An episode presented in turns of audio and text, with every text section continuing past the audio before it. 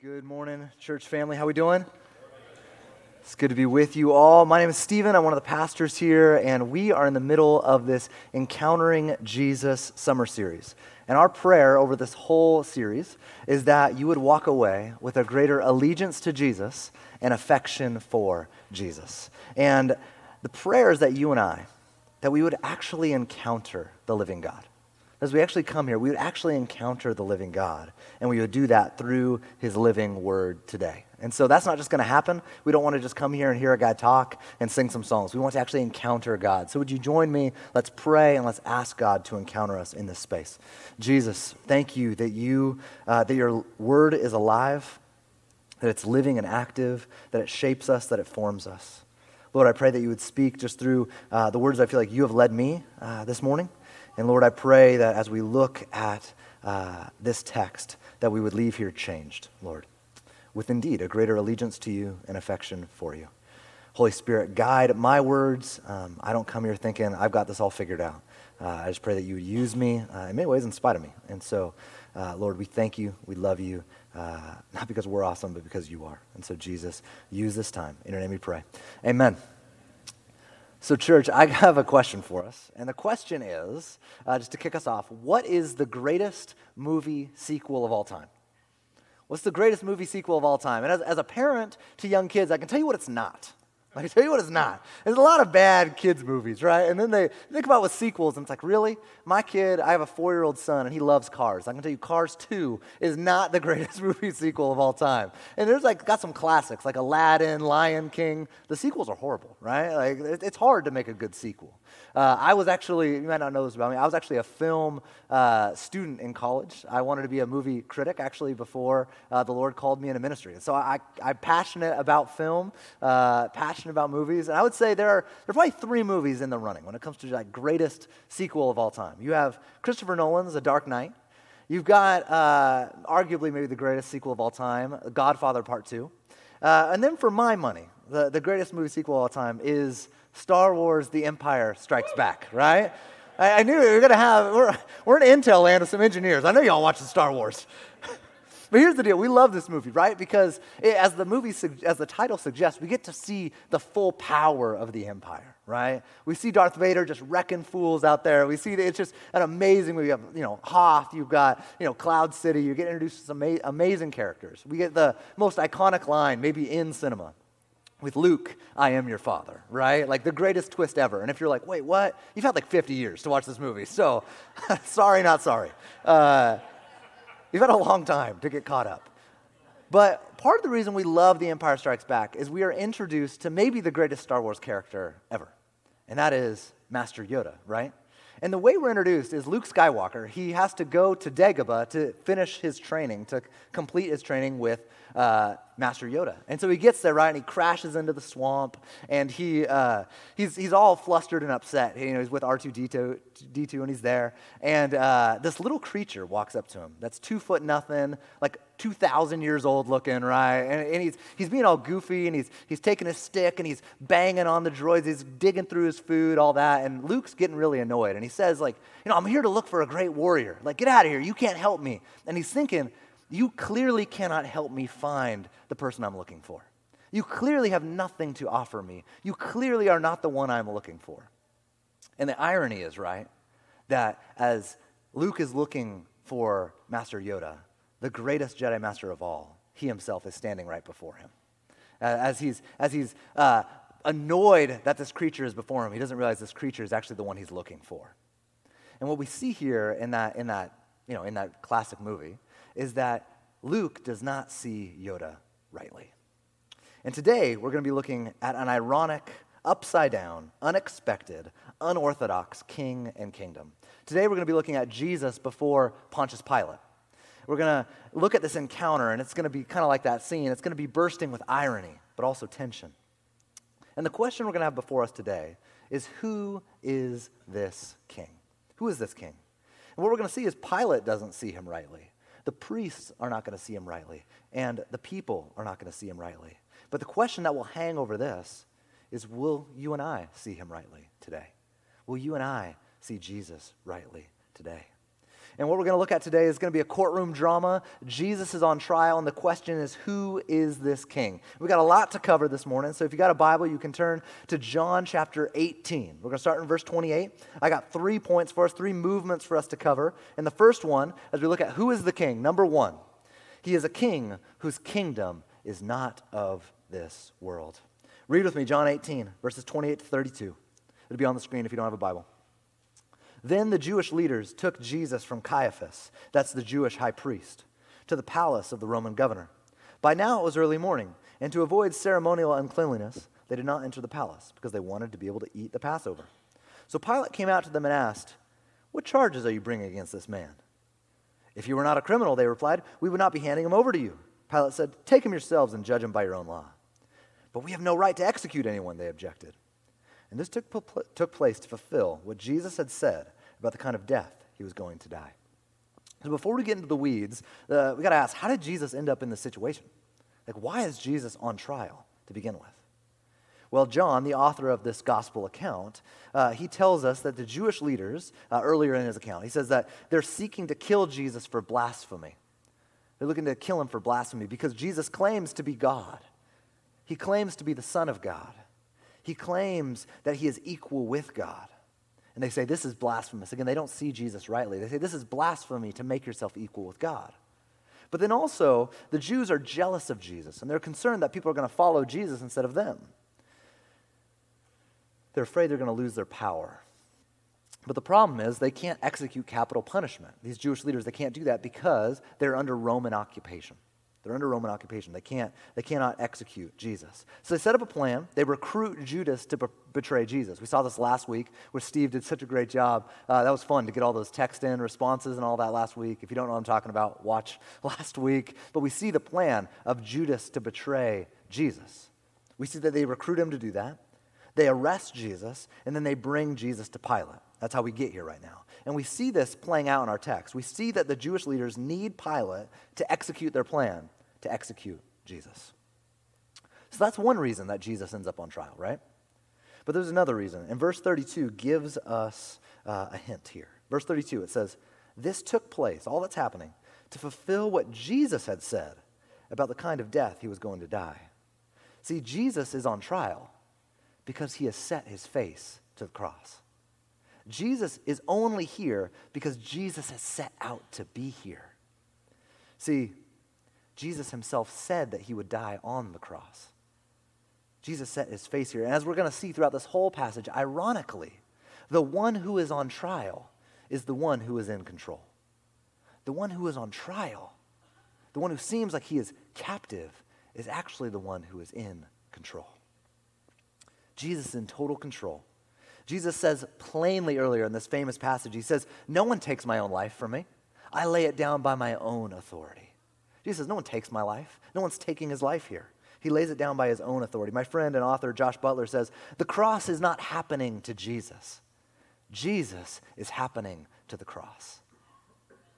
Jesus is in control. See, before the creation of the world, this was the plan. So we have this great irony happening here. But that's not the only irony happening in this situation, in this section.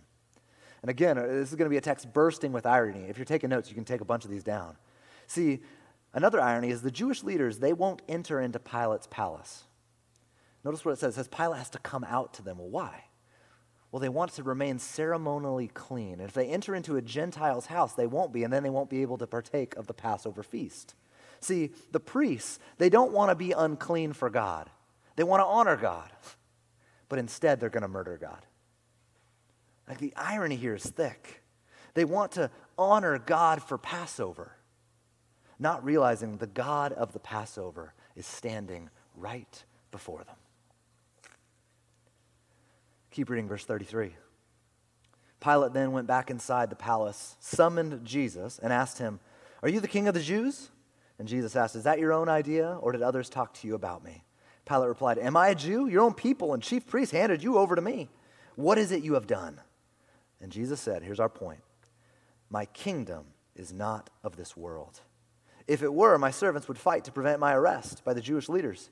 But now my kingdom is from another place. See, Pilate, he's asking our question What kind of king are you, Jesus? And Jesus says a paradigm shifting statement about his kingship and about his kingdom. He says, My kingdom is not of this world. He says, if, if it were, my people would be fighting this. My people would be doing something about this. And we got to be clear as we look at this. What's happening here is not Jesus coming to Pilate and saying, Hey, Pilate, don't worry. Yeah, I'm no threat to you. My kingdom's not of this world. You don't need to worry about me. I'm no threat to you, Pilate. That's not what's happening. What Jesus is saying to Pilate is, You are no threat to me. He's saying, You are no threat to me and my kingdom because Jesus is the king. Again, he is in control, he's Lord over all, and his kingdom is not of this world. And actually, this is really good news for you and for me. The question is how? Like, how is this kingdom not of this world actually good news? Well, first, Jesus' kingdom is unlike any earthly power. It's unlike any empire, any regime. See, this kingdom is not of this world. Every single earthly kingdom will fade, every empire will end. But Jesus' kingdom is eternal. Every single earthly empire is bound by time. But Jesus' kingdom is timeless. See, you and I, we could, we could this afternoon go get on a flight, head to Rome. You know, we, we can go there. We can go see the Colosseum. We can go see the ruins, right? We can go put on our fanny packs, look like tourists. We can go get some gelato. You know, we can go double up on some Vespas and have a good old time, right? For some of us, it's going to be really uncomfortable Vespa ride, right? And go get some pasta in Rome. We can go with the Hakims and go see the pyramids in Egypt, right? Like, we can go do this. I, have seen Rachel's pictures. You've got the pyramids there. It's amazing. Get in the hot air balloon. They do some amazing trips, trips out there. We can go see the ruins of Rome. We can go see the pyramids of Egypt. And you can also go into a million churches all over the globe still worshiping Jesus today. See, Rome is a museum, but the church is alive.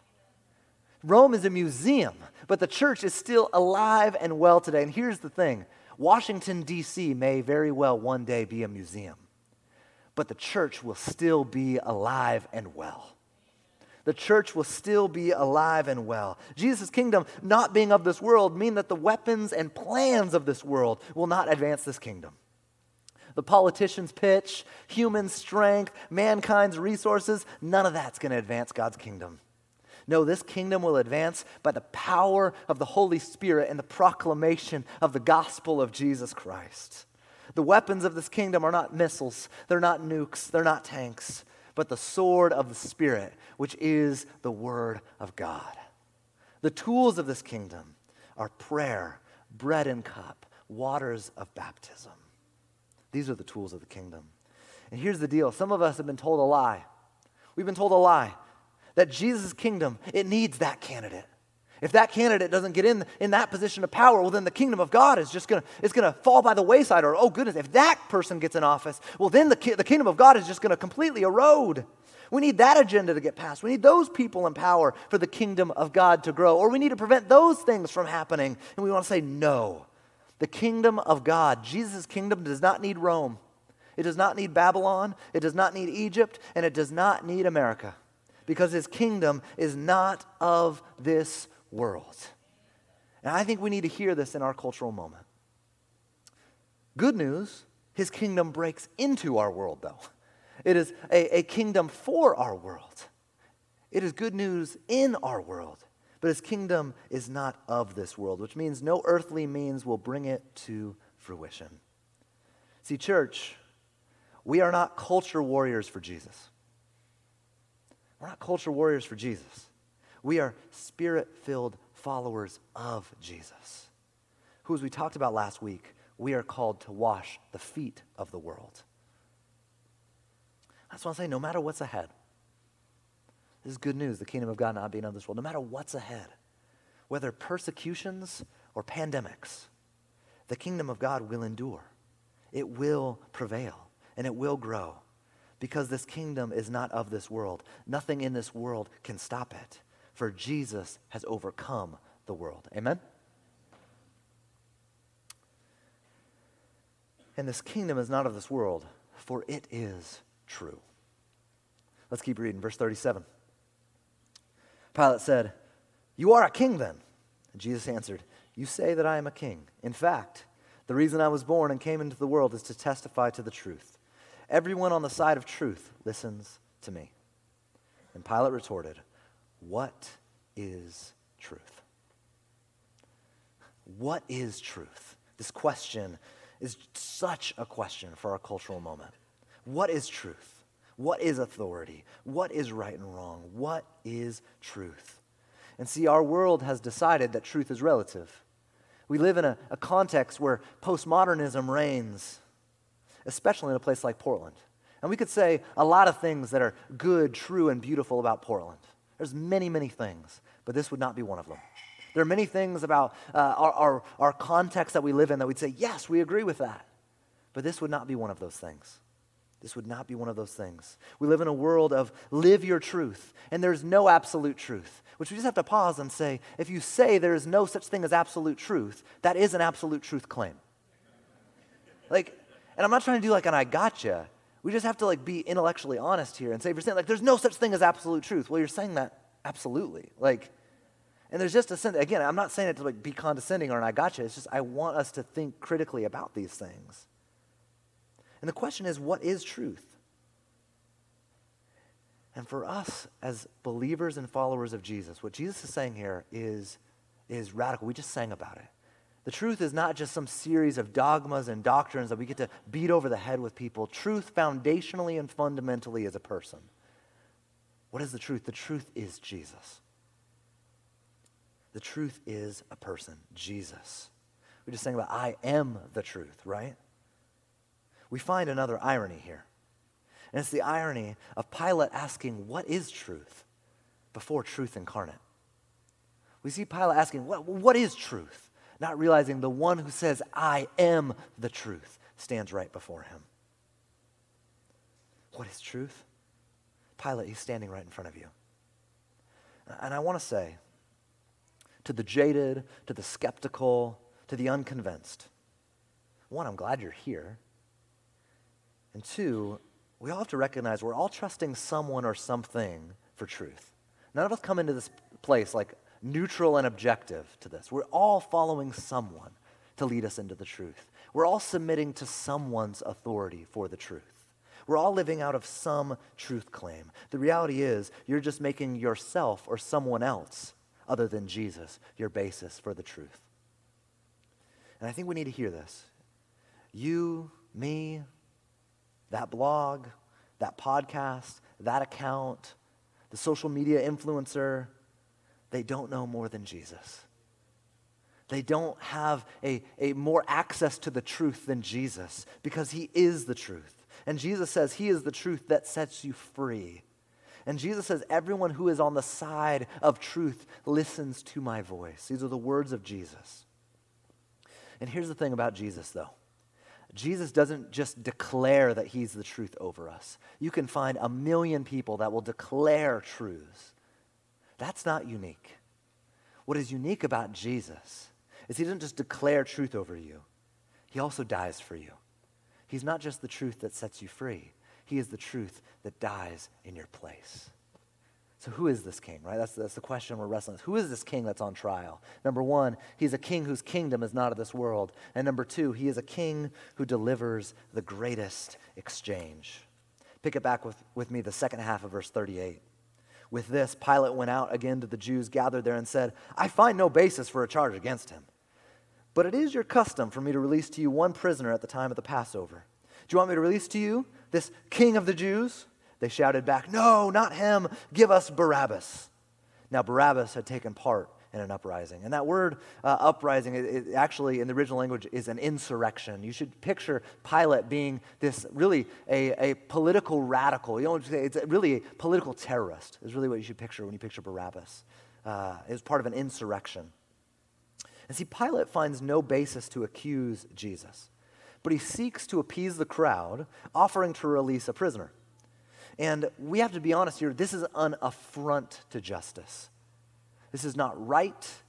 Uh, Pilate is abdicating his responsibilities as a, a, a, gatekeeper of justice. This is not just. You could say this is the most unjust uh, situation in the history of the world. Jesus, the innocent one, being condemned. And he asks the crowd, Do you want Barabbas or Jesus? And the crowd chooses Barabbas, and the innocent is accused while the guilty is set free. The rebel is pardoned, while the king is condemned. Jesus is exchanged for Barabbas. And these couple verses, as we look at here, are a picture of the very gospel itself. Because the reality is, we are all Barabbas. We are all Barabbas. And I can say that because we have all sinned and rightly stand guilty. But Jesus exchanges himself for us. He takes our place and he died the death that we should have died. See, all that is mine, Jesus takes onto himself. See, all that is mine, Jesus takes onto him. And all that is his, he freely gives to me. The great exchange indeed. See, Jesus takes all of my sin and gives me all of his righteousness. Jesus takes all of my failure and gives me all of his perfection. Jesus, in this great exchange, takes all that I deserve and gives me all that he deserves. Jesus is the king of the great exchange. But this exchange, it's not just Barabbas for Jesus. It's you, it's me, it is us. See, Jesus was condemned before Pilate so that we could be found innocent before the Father. And some of you guys are like, yeah, we've heard you say this before. Uh, the church, what we come here to do, we're like a, a one hit wonder band. We got one song and we sing it loud. And it's that Jesus is alive. He died in our place for our sin. He is innocent. We were condemned and he exchanges himself for us. You're going to hear this song over and over and over again. But it's good news, so we don't get sick of it, right? Another irony here is that the Jews chose Barabbas, whose name literally means son of the Father. Barabbas' name literally means son of the Father. And the irony is, they choose uh, that man while they reject Jesus, the true Son of the true Father. And the good news is that because of Jesus' exchange, we can now become true sons and daughters of God. See, Jesus' accusation is our acceptance, Jesus' rejection is our adoption, Jesus' death is our life. And you and me, our world, we are dying for this story. We're dying for this story. We long for this story about a king, about an innocent one, about a, a, a, hero who would die for the world. We long for this. We long for the great exchange. And how do I know? Because we can't stop telling this story. We literally cannot stop telling this story. Uh, a friend of mine, uh, that same Josh Butler, uh, he was reflecting on it and he was saying, See, the true story of the world this true story of Jesus is echoed through all the great Hollywood epics, all the great uh, uh, big books that we would follow, all these epic stories are just plagiarism of Jesus. That's what's going on here. It's just plagiarism of Jesus. I hope Jesus is getting some royalties right on this thing. Like, they're just straight up plagiarizing Jesus. What's going on? What do I mean?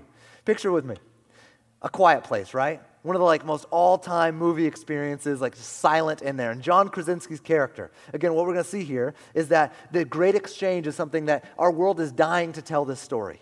John Krasinski's character in A Quiet Place, he screams and he calls down the wrath of the monsters on himself so that his family can go free, right? He calls on the wrath of these monsters on himself so that, so that his family can survive. This story is echoed through Harry Potter. The true story of the world is echoed through Harry Potter, who stands up to Voldemort. The Lord, his name literally means Lord of Death. And he dies, Harry Potter dies to destroy the powers of darkness in the world. It's Aslan sacrificing himself to defeat the White Witch and rid the world of her endless curse. It's Gandalf laying down his life at the bridge of Khazad-dûm. I know you know what I'm talking about. Uh, with the Balrog so his friends can live.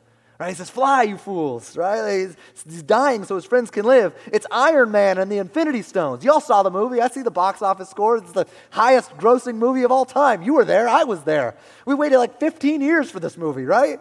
It's, it's Iron Man getting the Infinity Stones from Thanos, whose name literally means death. And the only way to save the world is what?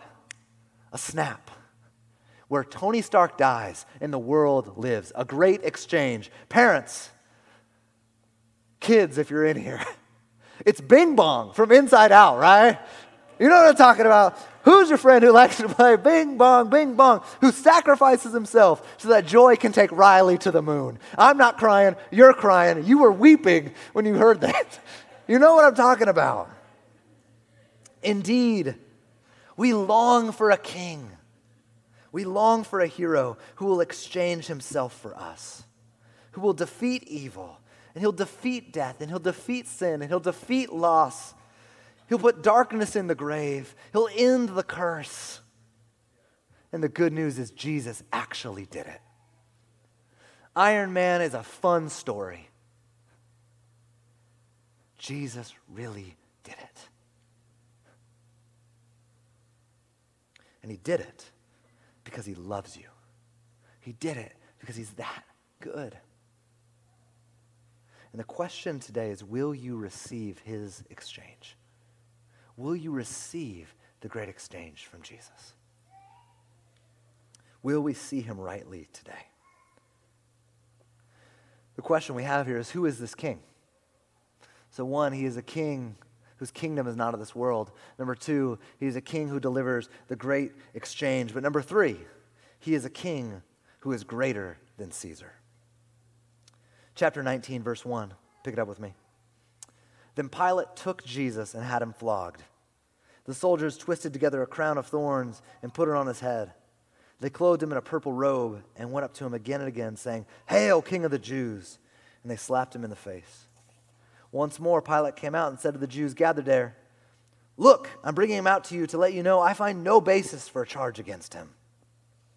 When the Jews came out, when Jesus came out wearing the crown of thorns and the purple robe, Pilate said to them, Here is the man. And as soon as the chief priests and their officers saw him, they shouted, Crucify, crucify. The movie references are fun, right? Like, I was looking forward to leading through that part of this message. But the story gets really dark here. Like, the story gets real dark here. This entire section, what we just read, is Rome making a mockery of Jesus. They're making a mockery of his royalty, a mockery of his kingdom. Jesus is presented here as a pathetic joke of Caesar. Just a pathetic joke.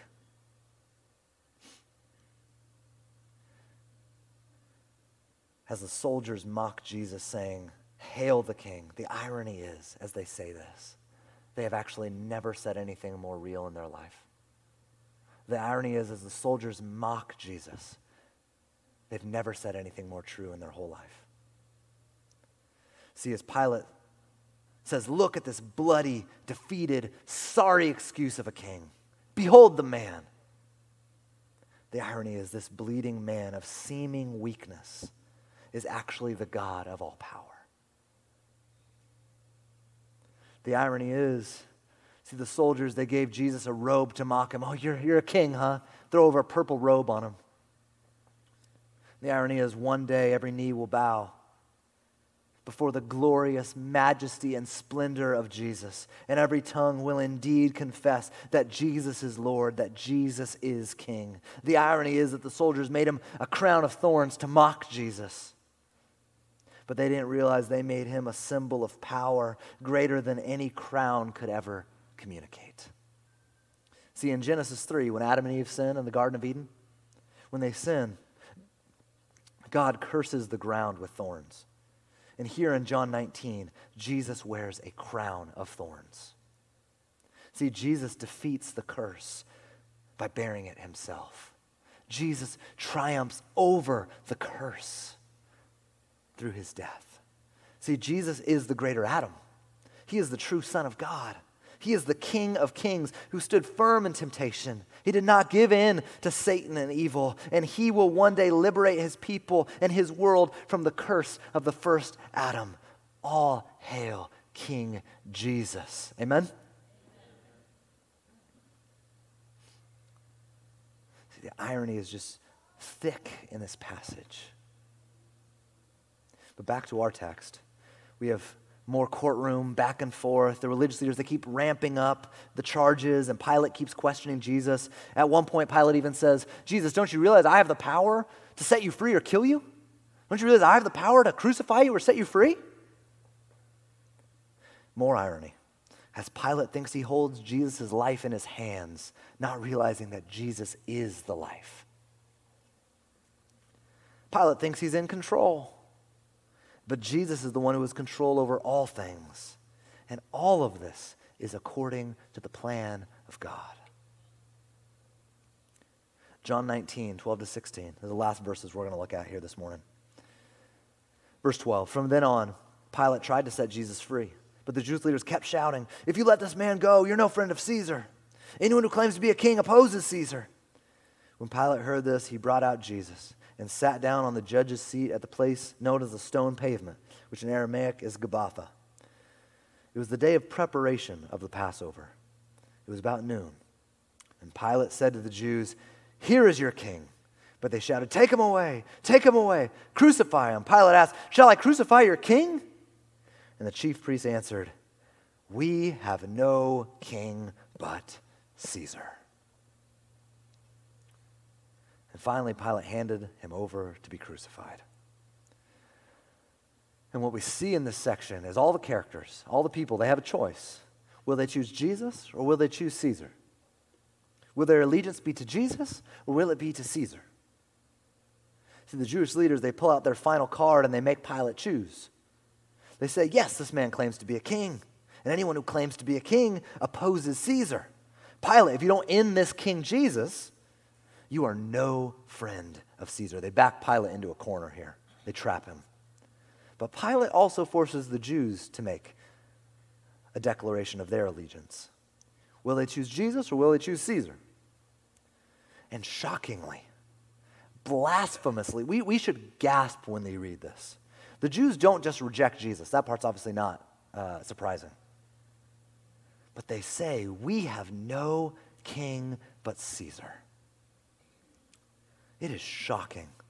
They are abandoning their heritage, they're abandoning their faith, they're abandoning their history and their God, who says that He is their ultimate king. And they say, We have no king but Caesar. See, Pilate and the priests, they make their decision. They choose Caesar. And so Jesus is delivered to be crucified. But that same question, it's like, it's like John is turning the camera around back at the audience. He's saying, Pilate chose Caesar. The Jewish leaders chose Caesar. But what about you? That same question hangs over all of us. Who will you choose? Jesus or Caesar? Jesus or Caesar? But we got to be honest, like 2,000 years later, later, that Jesus or Caesar doesn't quite have the same like tension to it, right? Because like Caesar to us is not what Caesar was back then. To us, Caesar, uh, he's a salad, right? like, Caesar, he's a, he's a bad pizza chain. Like, he's a sports book casino in Vegas. Like, he's a joke costume on Halloween. Like, we don't quite feel the tension. Like, choose Jesus or Caesar? It's like, Jesus? Like, I don't, I don't know. Like, so the question is like, who's Caesar today? Like, who is he today? We got to ask the question, what offers you today what Caesar offered to Rome back then? Like, who's offering what Caesar once offered? Who is Caesar? Well, Caesar today is anything or anyone that demands your allegiance to their agenda, who demands your uncompromising and unflinching allegiance to their agenda. See, it's, it's what are you hoping in? What are you trusting in? What are you looking for for life and hope? And I'd say maybe most of all, it's what do you look for for safety and security? There's this other exchange happening. Caesar says, Give me your allegiance, and I'll give you security and safety. Who is this for us, right? And for some of us, it, it, could be politics. Our world worships and trusts the left and the right. I mean, you turn on cable news for 30 seconds, you would think that Christ incarnate is coming in this candidate. Like, I mean, it's just, uh, my goodness, if you vote for this person, the kingdom of God is going to come. Utopia will be ushered in if our agenda is passed. Or, goodness, if you vote for this person, you, know, you might as well be vote, voting for the devil. You know, it's just like the state, it's just wild. Like, we see worship happening. That might be our Caesar. Or it could be comfort which I think in, in our day, in our time, in our place, uh, a friend of mine, Jim Mullen, said, uh, Comfort is not just an idol, he's a king. And it's King Comfort, which is an appropriate uh, title for our day. That King Comfort demands our time, he demands our attention, he demands our scrolling, he demands our sacrifice. And King Comfort does something quite insidious. King Comfort says, I'll put you on the throne. He says, I'll put you on the throne. All of life is about living the most comfortable, safe, easy life possible. See, King Comfort, he's like this, uh, he's like this bigger and badder cousin to the American dream, right? King Comfort offers you a world of pillows, of DoorDash, of streaming, of nice parks, of good schools, and of nice vacations. And if we're really honest, that sounds pretty good. Like King Comfort has this inversion where Jesus says, Pick up your cross and follow me. And King Comfort says, I got a couch and some Netflix. I got some nice PTO. I got some good vacation for us. I think we got to be honest. For many of us, myself included, I'm not standing above any of y'all. For many of us in our more suburban, affluent area, King Comfort's our Caesar. So the question is who are we going to surrender to? Whose agenda is going to run our life? Who's going to sit on the throne of our priorities? Will it be Jesus? Or will it be Caesar? Whose vision of life will we submit to? Jesus, whose way is sacrificial love, or King Comfort, whose way is ease? Who will we surrender to? Jesus or Caesar?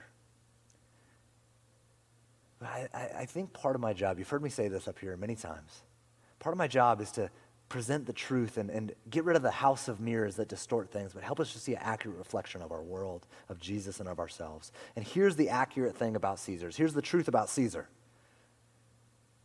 they won't lead to life because they won't die for you. Caesar will not die for you. See, this section, it ends with Jesus on the cross sacrificing for you. And it's something the left, the right, comfort, no Caesar will ever do that for you. Jesus ends this section by dying. And that does lead to one thing that Jesus and Caesar do have in common they both died. Jesus and Caesar, they both died. But Caesar is a memory today, and Jesus is worship today. And that is because there is one very important distinction between Jesus and Caesar. They both died, but Caesar's still in the grave. And Jesus is alive and well, ruling and reigning today. Amen? See, Caesars, they not only won't die for you, they're going to stay in the grave. They ain't going to rise again either. Like, Caesar's still dead. Jesus is alive. And the greatest irony of all, as Jesus goes to the cross, is that his seeming defeat is actually his greatest victory. See, Jesus' death leads to our life and the life of the world because Jesus is alive. Amen? Jesus is alive. Caesar's in the grave, Jesus is on the throne. So, in closing, church, what am I asking us to do? What am I asking us to do? I'm asking us to have a greater affection for Jesus than comfort. That we'd have a greater affection for Jesus than comfort. That we would love Jesus more than we would love the comfort uh, has to offer us. What am I asking us to do? I'm asking us to have a greater allegiance to Jesus than to Caesar that when Jesus presents to us that his way of sacrificial love is the way we are called to walk, that we choose to walk in it no matter what comfort offers us, no matter what Caesar declares to us, no matter what hot water we get put into when we go against the way of the world, when we go against the way of Jesus, or when we go against the way of Caesar with the way of Jesus. I'm asking us to declare our allegiance and our affection to Jesus.